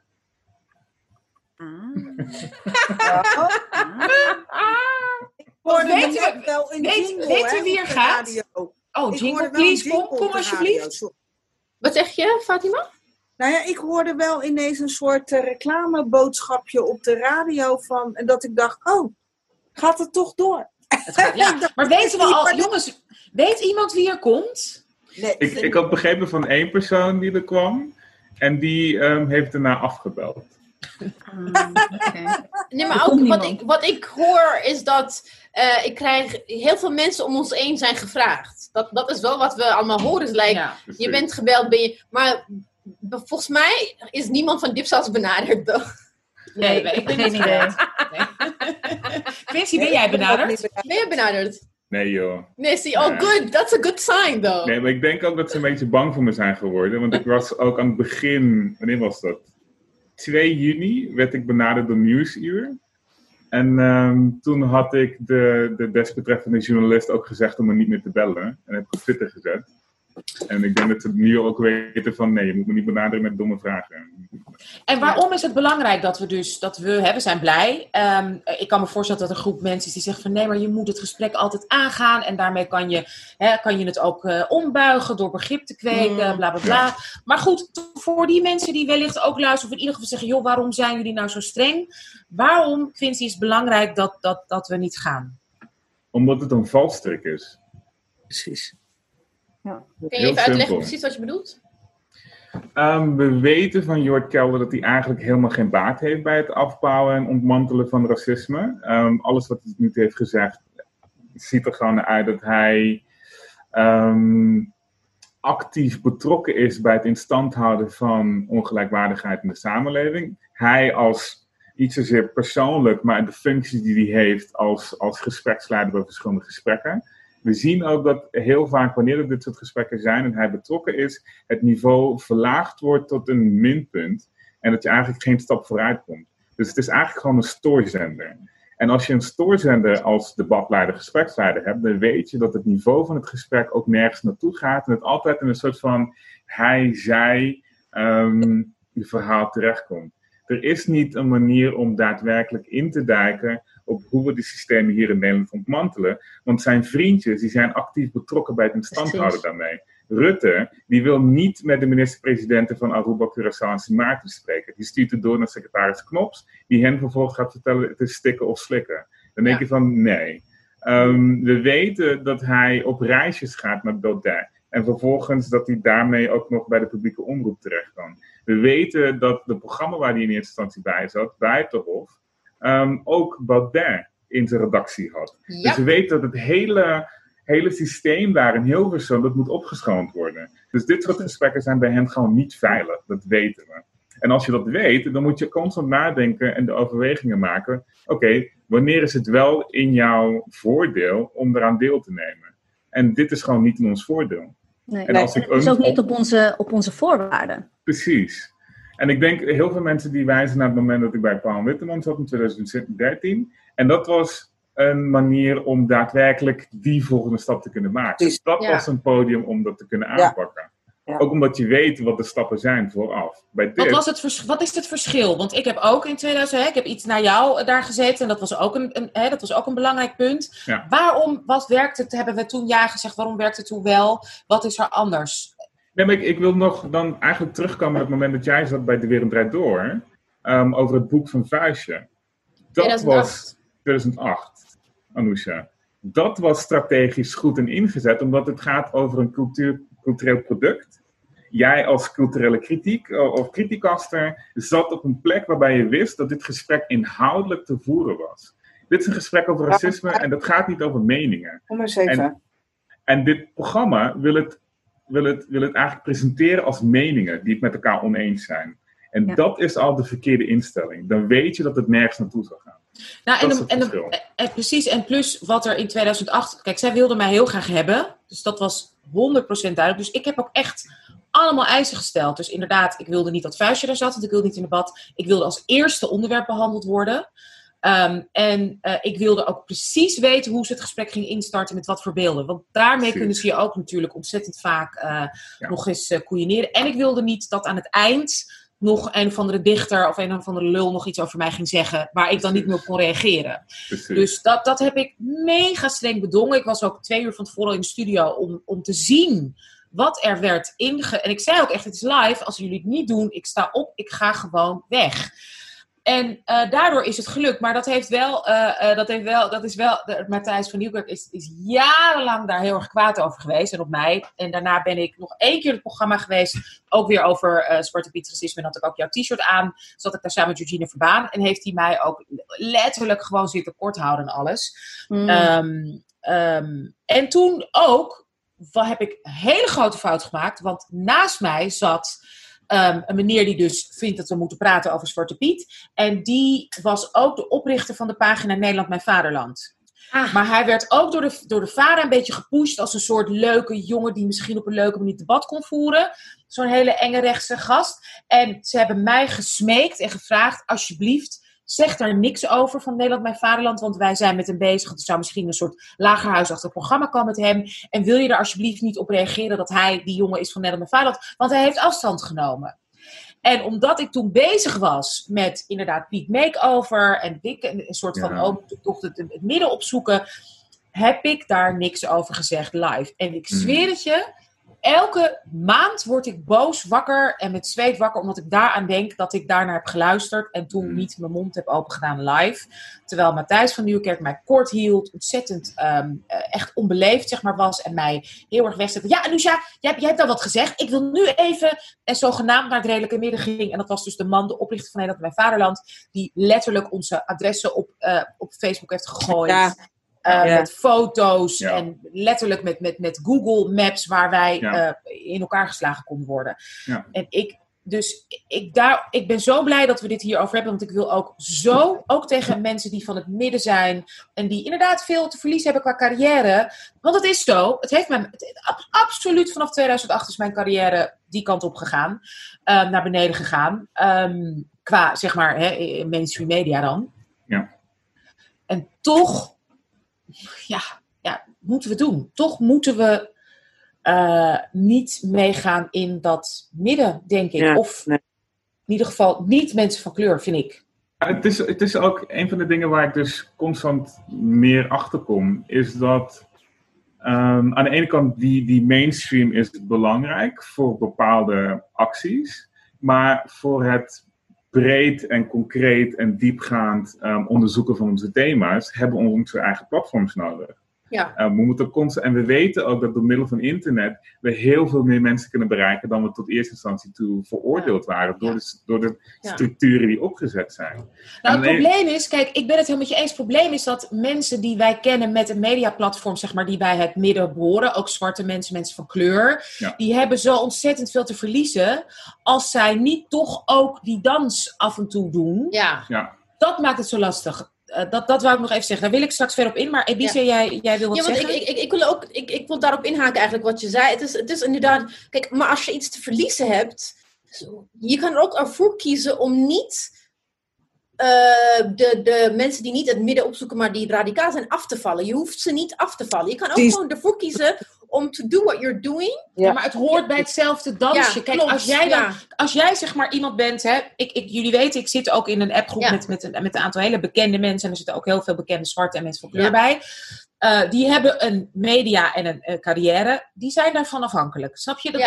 Het is heel lastig om dan terug te gaan. Kijk, ik ben altijd redelijk in de marge geweest. Ik ben altijd iemand geweest die ook bijvoorbeeld acteerde als trainingswerk. Ja. En weet je, debatjes leiden. Dus ik was nooit... Nadat ik gewoon een paar keer een paar soaps heb gespeeld, wist ik al, dit is gewoon echt niks voor mij. Ik trek al die telegraaflezers niet.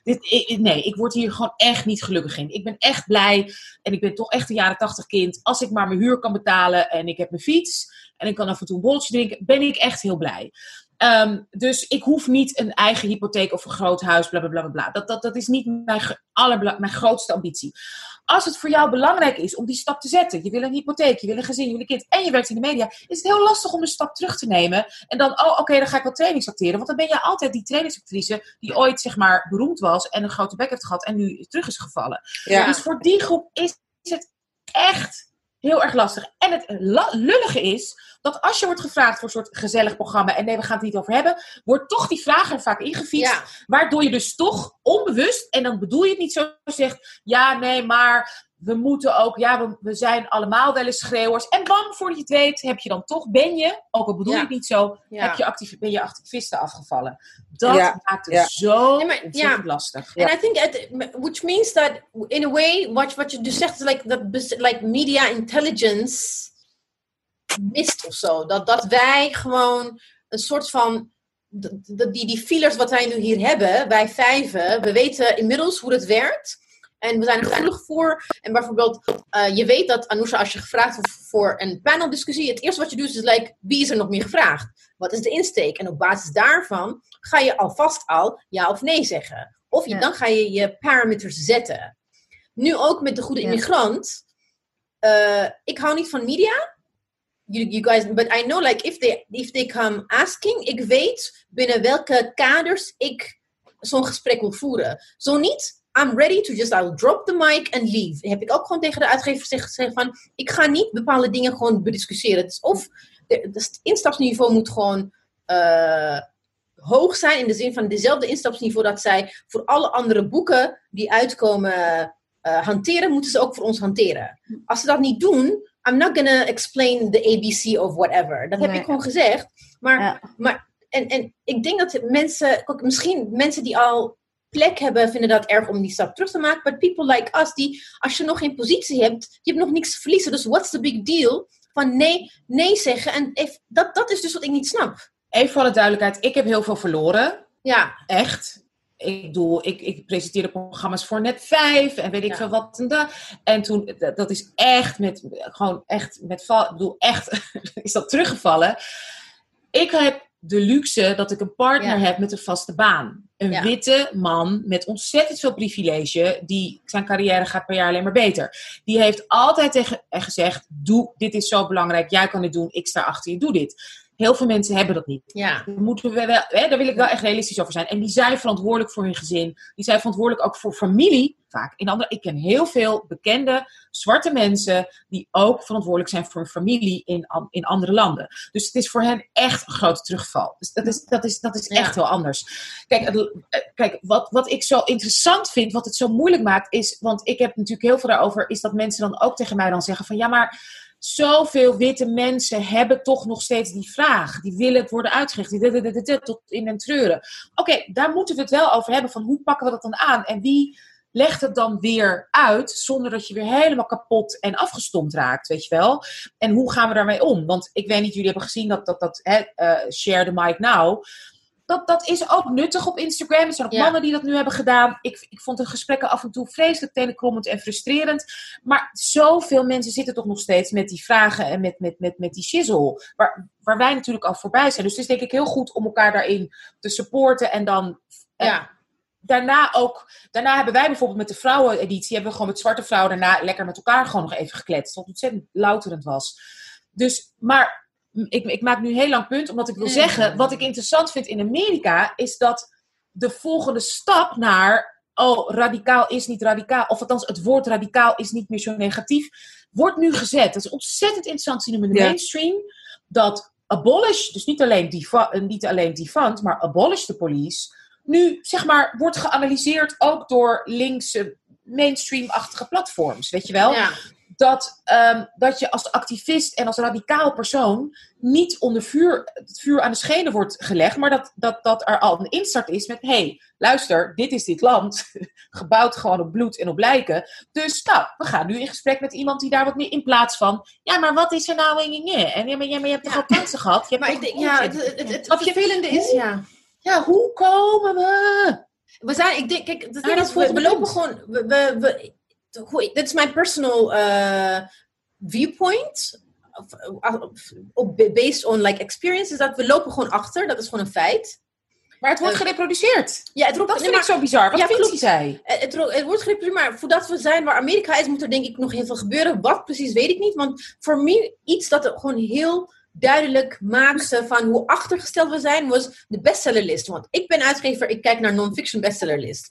Ik denk 1,5 maand geleden... Ik zag een screenshot op mijn timeline van de New York Times.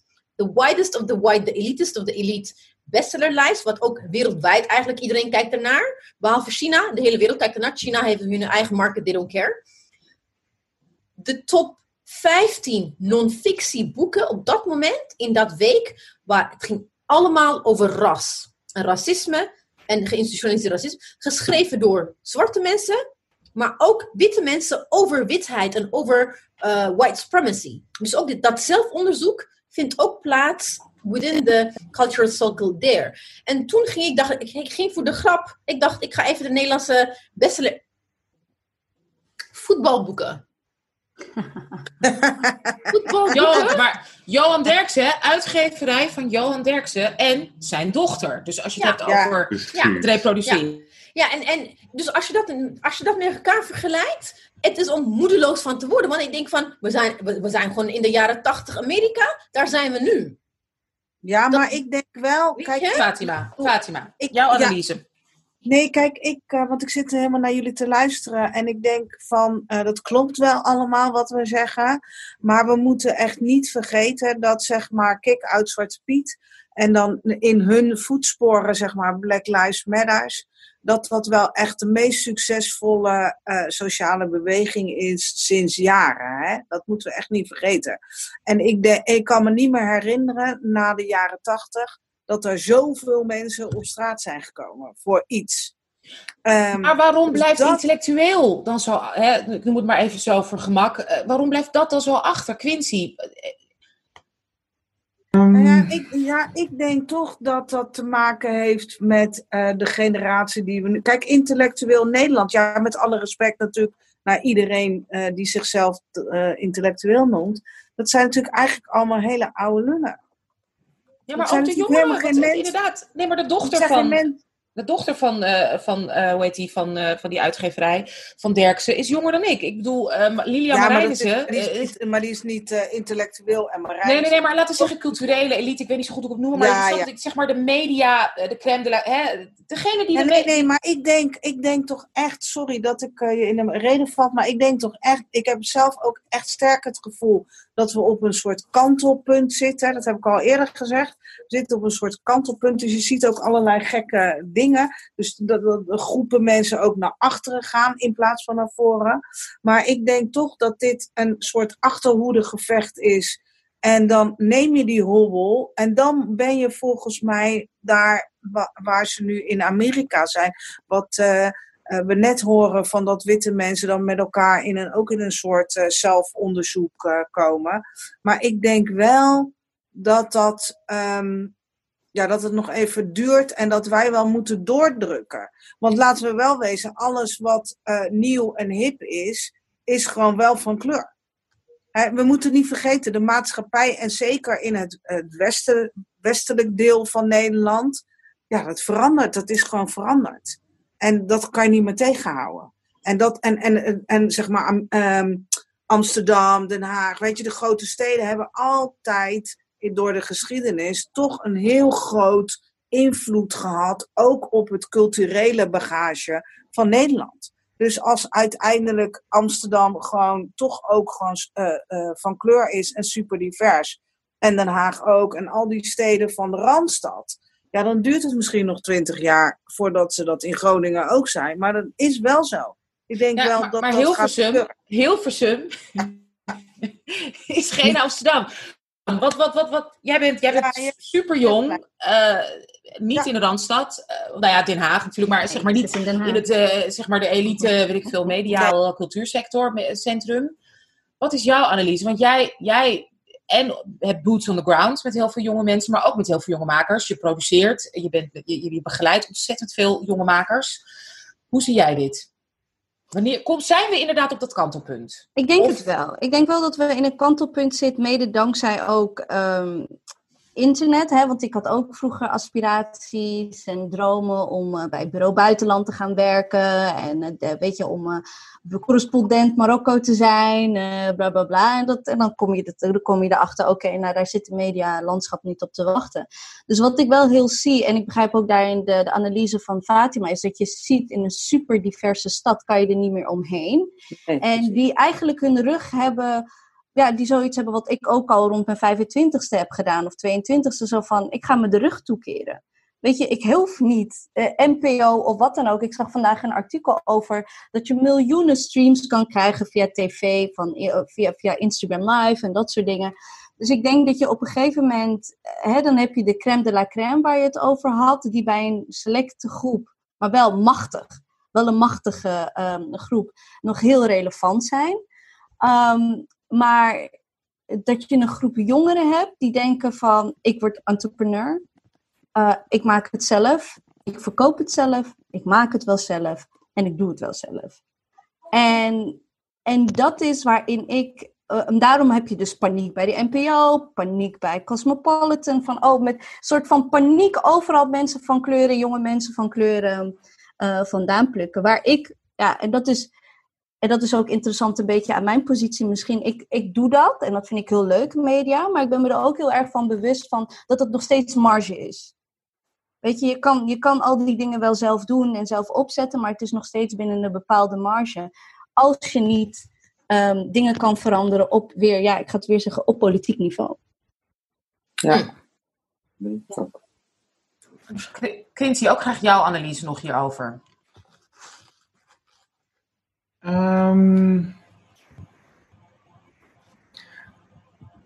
Ik beaam het eigenlijk.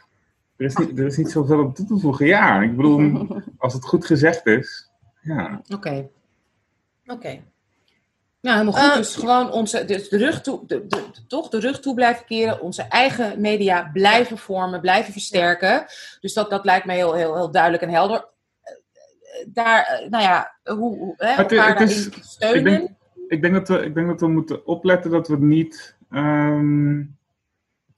dat we mensen niet de ammunitie geven om te zeggen van... hé, we roepen voor scheidingen of separatisme. Want dat is het niet.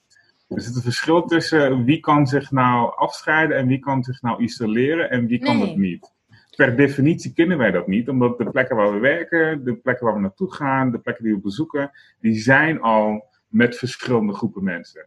Dus op het moment dat wij zeggen van wij willen in het middenpunt staan en onze belangen en onze issues die moeten op een juiste manier besproken worden, dan is dat niet een afwijzing van de rest, omdat we het überhaupt structureel niet kunnen afwijzen. Nee, ik denk dat we ook bij Dipsaus nooit hebben gezegd, en ik kan me dat herinneren dat we dat bij de oprichting hebben gezegd, dat we niet in interviews gaan zeggen, als je wat wil veranderen moet je het zelf maar doen en dat is waarom Dipsaus bestaat. Dat is het absoluut niet. Nee, inderdaad. Ja, en. Ja, en also because what's happening is like, I mean, het wordt niet zo aangeduid in Nederland, maar it's like it's a civil rights movement what's going on. Het is een civil rights movement en het is emancipatoire movement om gewoon die beginselen die in de constitutie staan, we want gelijke rechten, gelijke behandeling. Het staat in de wet, maar het wordt niet uitgevoerd. Dus het is een kwestie van we want the same freedom dat zogenaamd beloofd is aan iedereen, including us. Dus in die zin zijn we juist niet, we're not saying we want our own little piece of land and we want our own flag and our own borders. En totaal niet. Dat is toch, het is redelijk helder.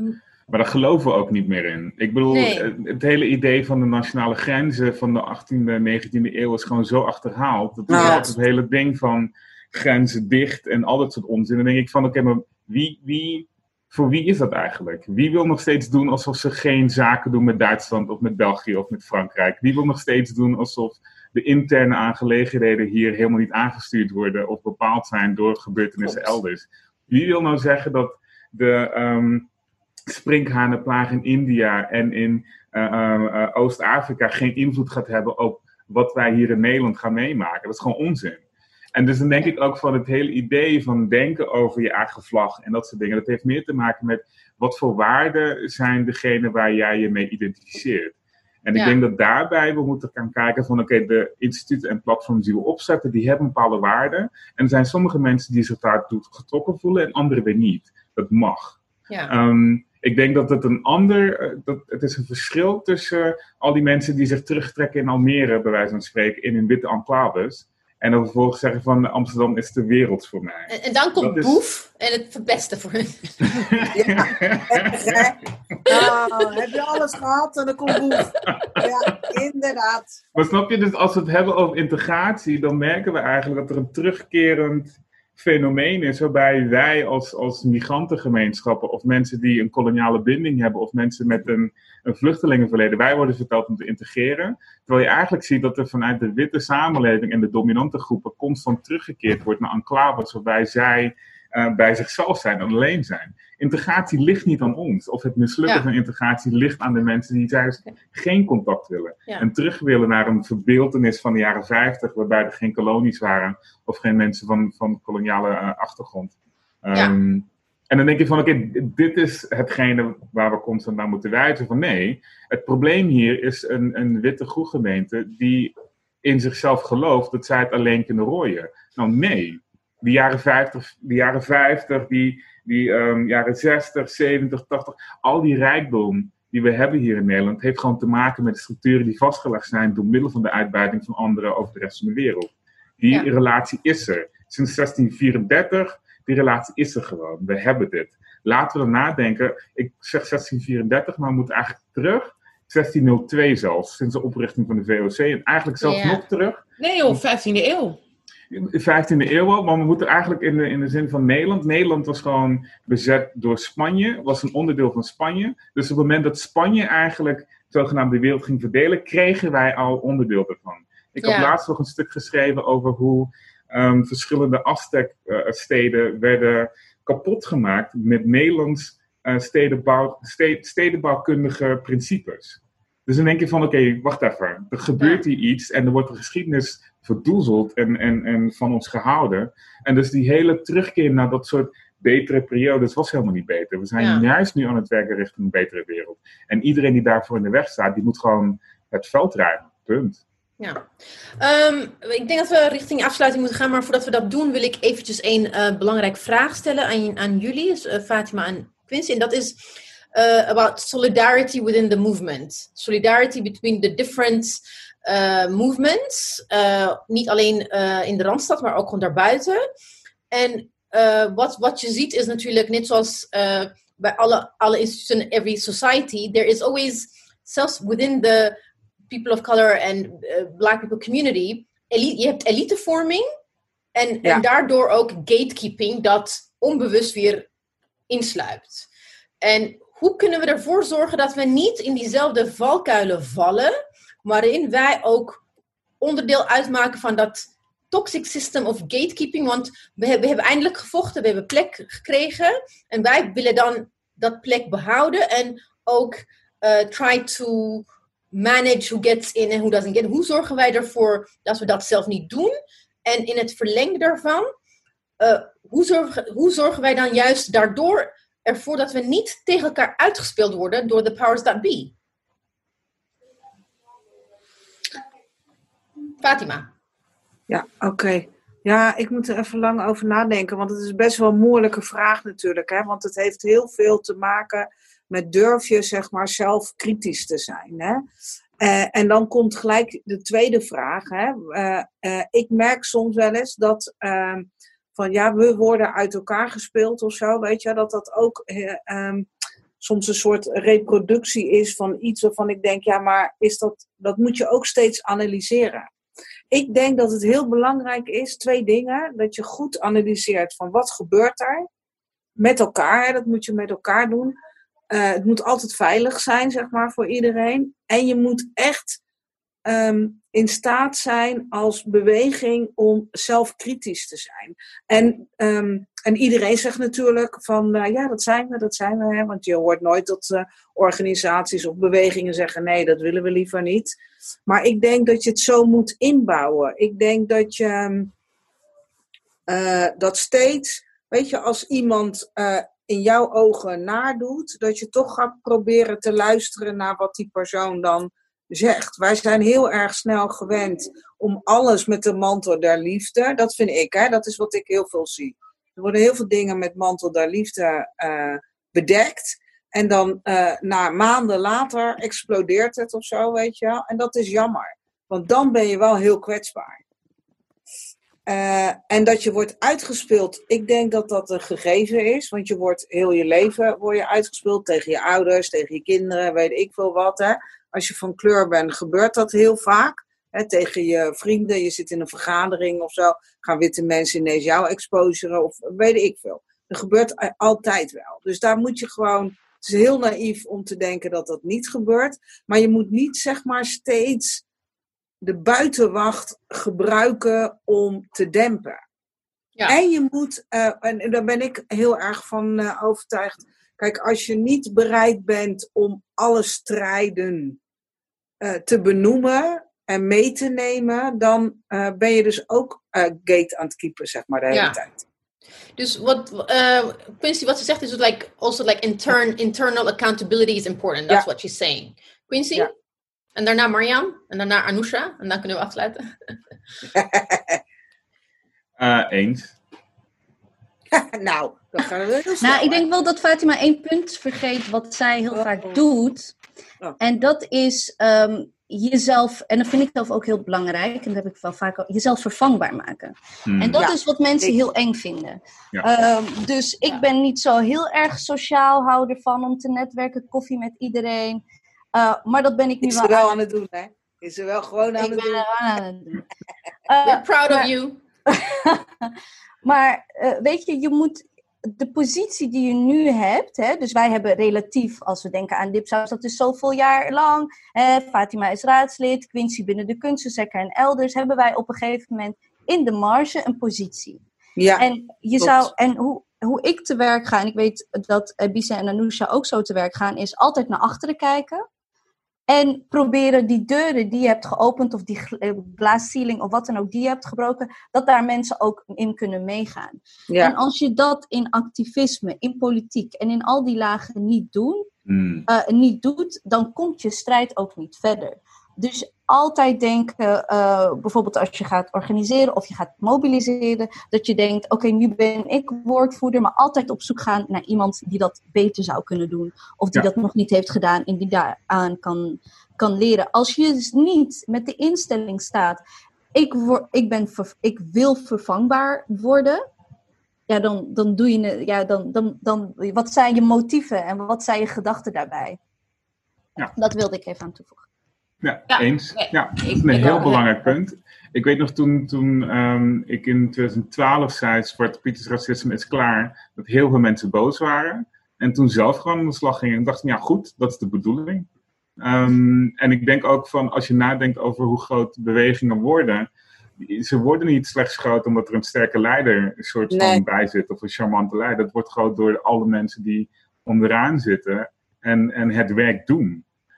Dus heel vaak zie ik ook mensen zichzelf leider noemen van dit of van dat. Dan denk je van, nou, nee, dat is eigenlijk gewoon de verkeerde tactiek. En we moeten gewoon nadenken van hoe zorgen we ervoor dat de mensen die juist het werk doen, meer naar voren geschoven worden. Dat zij juist meer kunnen vertellen wat er gaande is. En daar leer je dan van, die vervangbaarheid. Van ja, we zijn allemaal onderdeel van die revolutie. En we moeten zorgen dat er meer ruimte is voor meer mensen om bij de revolutie te horen. Een heel kort anekdootje, dat vinden ze bijvoorbeeld in Den Haag heel lastig, omdat wij ontzettend rouleren. He, dus wij zien jong talent en we denken, oh, die is leuk om dat te doen, om op woordvoerder te zijn. En ik weet dat altijd de redacteuren of zo mij altijd appen van, ja, maar wij hebben jou toen en toen gesproken. En zei, nee, in het persbericht staat iemand anders en nu moet je gewoon weer gaan bellen. Dus ook, zeg maar, de media daarin speelt ook een ontzettend belangrijke rol, want die zijn ontzettend lui. Ja, dat klopt. Ik bedoel, het is ook een andere kleine anekdote, als ik het bij onszelf betrek, is met De Goede Immigrant. Is samengesteld door Dipsaus, maar op de flaptekst achterop, Sayonara staat er ook gewoon op, want ze heeft ook gewoon meegewerkt. En ze heeft meegelezen en meegeredigeerd. Dus voor ons is het de normaalste zaak van de wereld om haar naam ook op erbij te zetten en niet te denken van, we're a brand, we moeten ons brand beschermen en dus alleen maar met z'n drieën. Dat is niet iets wat wij, dat hebben we vanaf het begin niet gewild en het is niet, it's not in our nature. En het lijkt, wat we merken is dat niet per se weerstand, maar onbegrip bij mensen die dat niet gewend zijn opwekt. Ze denken van, hoezo dan? Het is verwarrend, terwijl het voor ons, het is niet verwarrend. We're a community, het is niet een ik, we zijn een wij. En in dat wij schuift het gewoon posities. Ik denk dat die community sense zo ontzettend belangrijk is. En dat vind ik zo mooi als je kijkt naar Amerika, naar de Black Lives Matter movement. Het is inderdaad een community. Ze hebben heel helder waar ze voor staan. En dat ze dus inderdaad mega intersectioneel. En dat je de strijd altijd op meerdere niveaus moet voeren. Ik denk dat dat heel helder is om een soort nulpunt, startpunt met z'n allen te hebben. En dan inderdaad lokaal mensen allemaal laten shinen en zoveel mogelijk shinen. Want hoe meer mensen ook zichtbaar zijn, hoe beter en gezonder dat inderdaad alleen maar is. Ik vind het zo leuk dat wij in sommige groepen ook met elkaar door kunnen zeggen, oh, dat moet jij doen, oh, dat is echt iets voor jou, is dat niet iets voor jou? Wij managen ook allemaal, of in ieder geval support ook allemaal jonge makers. Ik stuur continu ideeën door als ik denk, oh, dan zie ik iets gebeuren, bijvoorbeeld in New York, een soort heel leuk iemand die met iets bezig is, dat stuurt, dan denk ik niet, oh, dat ga ik doen. Nee, dan denk ik, oh, dat is wat voor die of die. En het enige is, je blijft alleen maar creatief ervan. Er komen alleen maar meer creaties als je niet bang bent om jouw plek, idee, creatie inderdaad gewoon te delen en weg te geven. Of te delen. Er komt meer. En ik denk dat dat heel belangrijk is om dat ook als movement daar. Kijk, verdeel en heers is natuurlijk ook heel Nederlands, hè? En dat hebben wij ook allemaal een beetje, sommigen meer dan anderen, geïnternaliseerd. Ja, dat denk ik ook. Nou, ik ben zo ontzettend blij met dit mooie gesprek. Ik wil zo ontzettend onze geweldige gasten bedanken. Quinsy Gario, Fatima Fahit. Echt, wat een eer en voor mij is het een hele feest. Feest dat jullie hier zijn. Ja. Ik wil natuurlijk mijn fantastische collega's ontzettend bedanken. Ebise en Mariam. En natuurlijk onze partners. Onze geweldige nieuwsbrieven met dank aan Revue. En onze partners natuurlijk hier in de media. Dag en Nacht Media, hartstikke bedankt. Lieve mensen die altijd luisteren, bedankt. Blijf je abonneren. Blijf ons alsjeblieft. We zijn onafhankelijk. Dus blijf in ieder geval ons positief feedback. En heel veel goede sterren geven. En als je iets kan missen, heel erg graag. En kijk ook naar andere organisaties die heel erg belangrijk zijn om te supporten. Nou, De Goede Immigrant komt snel uit, hè? Yes. Eind juli. Ja, 31 juli. En Ebise, echt even een applausje voor echt het werk dat Ebise... Echt hoor, jezus. Ik ga nooit meer een boek maken. Oh, ik heb toch een boek gemaakt. Echt, ik ga nooit meer een boek maken. Ongelooflijk hoe deze vrouw jouw energie, jouw kracht, en jouw positiviteit daarin, hè? Want jezus, wat heb jij veel op je schouders gehad, lieve schat. Ja, ongelooflijk. Ik heb sinds gisteren niet geslapen. Oh. I'm like on my natural high. Ik ben gewoon door aan het gaan. Want soms, dan 's nachts kan ik het beste werken, zo. Anyway, it doesn't matter. We're doing it for the greater good. 31 juli, die komt. Ja, lieve luisteraars, dit was weer een Dipsaus. Buy it, lees het. Want juist inderdaad, die verhalen, onze eigen verhalen en onze eigen media. Ik geloof dat er zijn allemaal plannen voor inderdaad een omroep. Nou, let's go for it. En inderdaad de koppeling maken tussen activisme, mobilisatie, maar ook politiek en strategie. Ontzettend belangrijk. Wauw.